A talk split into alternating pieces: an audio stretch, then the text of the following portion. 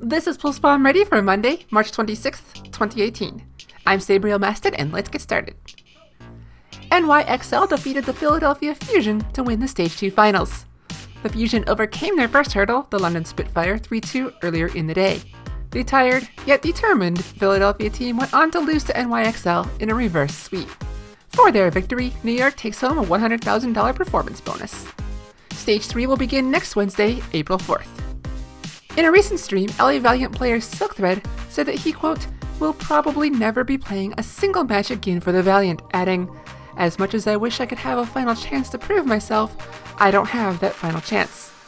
He goes on to talk about working with the Valiant's new sister team, an initiative by the Valiant to help those not on their main roster to scrim and keep practicing, because apparently they weren't able to.